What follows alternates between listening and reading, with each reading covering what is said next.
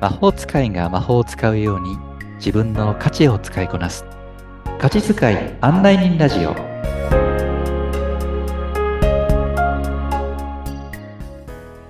こんにちは価値発見コーチのしゅうですこんにちは。ナビゲーターのアボともこです。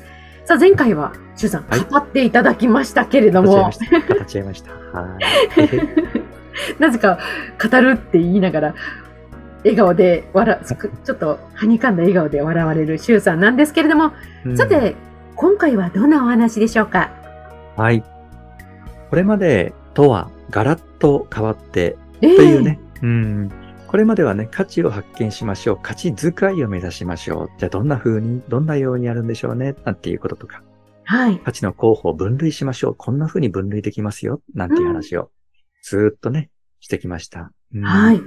えー今回が第15回なので、前回までの14回がそんな話だったわけですけど、うん。その価値遣いになるためのおアプローチっていうのは決してその価値を発見するところだけではなくてですね、ええ私の中では5つのメソッドって考えてる中の価値を発見するっていうのはその1つでして、うん。他にもね、えーアプローチしていくう方法があるので、ええ今回からはそのうちの1つである内面、ある意味本当の自分、価値が結びついた時に湧き上がってくる本当の自分、はい。ここにダイレクトにえーアプローチをしていく方法を少し皆さんとお話をしていきたいなと思っています。お ー。曖昧ですよね。 ダイダイレクトににつながっていく。そうそうそうそう。うんですか。はい。え、具体的にあ、これをしなさいっていうのがあるんですか、そうですね。まあ、具体的に言うと、あの、瞑想なんですけどもね。ああ、うん私が選んでるのは瞑想で。うん、もっともっと違うアプローチがあると思います。なので、あくまでもじゃあ私がこう提唱して、私がその、えー自分の行っている価値遣いになるために関わっていく方法はあくまでも瞑想ですけども、うんええそれを知った皆さんが、あ、はい。なるほど、これと同じような形で自分はこれができる、ああいうことをやっているっていうものから、自分自身を内側からダイレクトにですね、やはり意味成長、育てていく、またはうん磨いていくという方法を、ぜひね、それは考えていただいていいと思います。うん要は卒業。業した価値価値遣いというワークから卒業した暁にはもう自分自身で常にですね、はい。価値遣い、さらにレベルを上げていくために、自分で、えー自己検査していくことになりますので、うん。自分流っていうのをうね、ん。なうん身につけていただくのはとても大切なことだと思っています。るほど。ええその、でも、瞑想ってね、うん。おっしゃったんですけれども、はいええどんな感じなんでしょうかね。えー、どんな感じなんでしょうね。 なんか、え、まあなうん座禅組む感じですかね。なんか、うんうんうんとか、マインドフルネスとか、うんうんうんうんうんなんかあの、そうそうそうお寺の今、あうんの、お坊様でもマインドフルネスのことをう、んうんうんあの、すごく、あの、皆さんに問うてる、うん問いてる方もいらっしゃるはんですけど、うんなうんんうんか私の中では座禅を組むみたいな感じです。。そうですねうんうんうん 座禅でもいいですね。ううんん。まあこういった意味で私がやっているもの、それは何かというと、今、アボさんからも話があった、マインドフルネス瞑想をはい。ベースとしています。うん。たはい。だ、マインドフルネス瞑想と言っても、え、どうやるのと言か、えど葉だういけう効は果があねる、の聞いたことあるうんかも、皆さん。そうそう。うん座禅もね、聞いたことあると思うんです。うん。で、普通のマインドフルネスっていう言葉がついていない瞑想っていうのもまたあったりして、うん。うんじゃあなんでマインドフルネス瞑想なのかっていうこととか、えええあと、週がやってるじゃあマインドフルネスメソっていうのは、え。うん。えーどういうものなんだろう。他の人たちもやっているマインドフルネス瞑想と、まあそこはまた違ってきてますので、ええええええ。まあ独自なんですよね。週オリジナルの、またそこオにリメソジッドがナル。の。はい。はい。ね、こう、オリジナル好きなので、うん、編み出してしまってるので、 なるほど。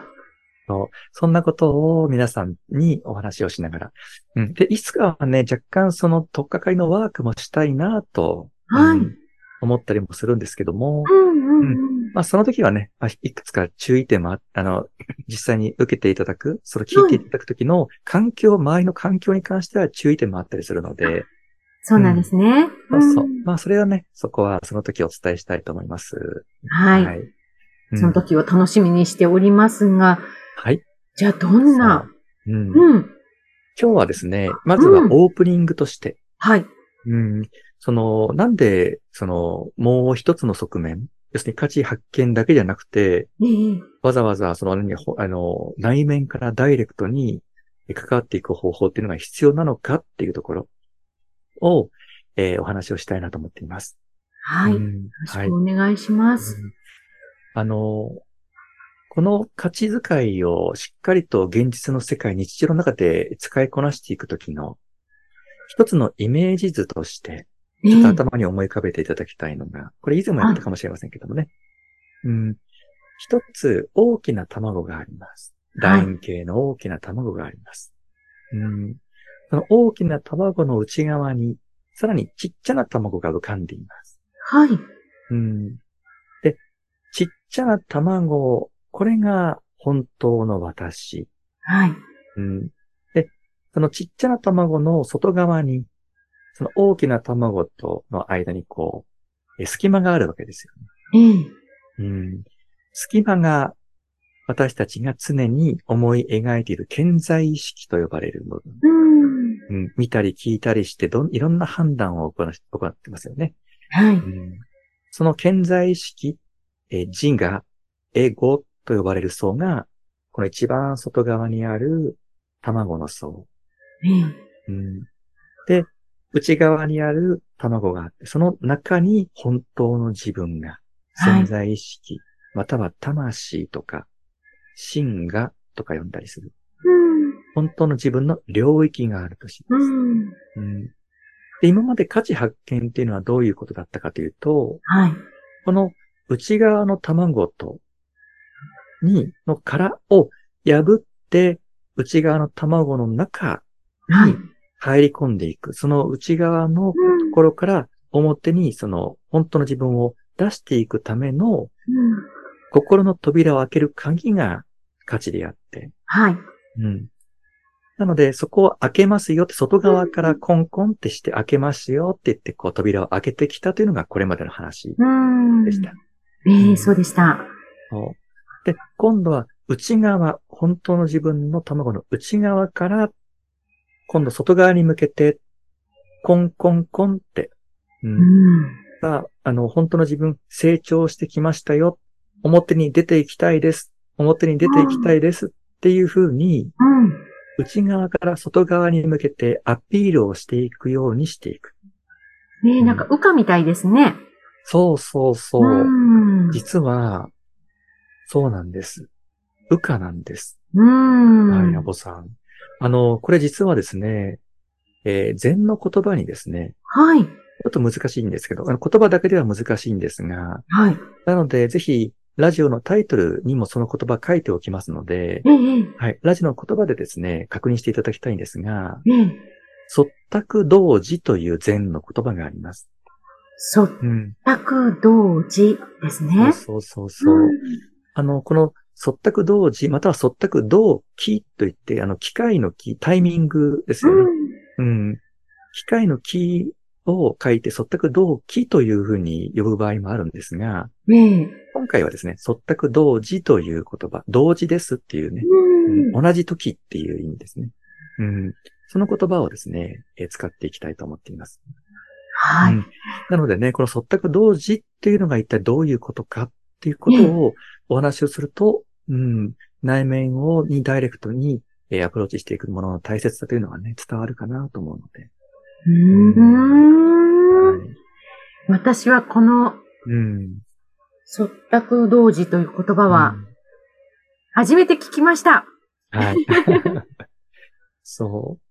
私もね、あの、社会人、うん会社員として、はい。えー人材育成をしていく中で知った言葉なんですけどもね。ええうんえー単純に相手をか、うんまあ、お教え込んで伸ばしていくだけではなくて、うん。教えるには、そのタイミングがあるんだよっていう、育てていくためには、その人にとってタイミングがあるんだよっていう、うん。うんそれを表している言葉なんですね。うん。なので、ちょっともう、そったく同時という言葉の意味をお伝えをしてまいりますと、うん。うんこれは、あの、卵が孵化をする。今、アボさんが言ったように、まさにヒナがですね、卵から帰っていくときに、どうはい親鳥とひな鳥のやりとりを言い表しているのが、このそったく同時という言葉で、うん。その、親鳥がですね、卵を温めています。はい。もうすぐひなが帰ってくるときのタイミングをどうするかっていうと、うん、卵の内側からひなの鳴き声が聞こえてくる。う。うんん、ピヨピヨと。そうそうそうそう、んうん。これ内側からひひなが親鳥に対してえアピールしてきてるわけですよね。もう成長してきましたよって、うんまあ知らず知らずのうちにでしょうけど。で、それを知った親鳥が今度は卵を外側からコンコンコンってつつくんですね。ええ。さあ、もうすぐ起きる時間だよ。もうすぐ孵化する時間だよっていうコンコンコンって叩く。う。うんん。で、このヒナが内側からピヨピヨと鳴き。で、親鳥が外側からコンコンコンと殻を叩く。う。うんん。この、えー、そったくという言葉。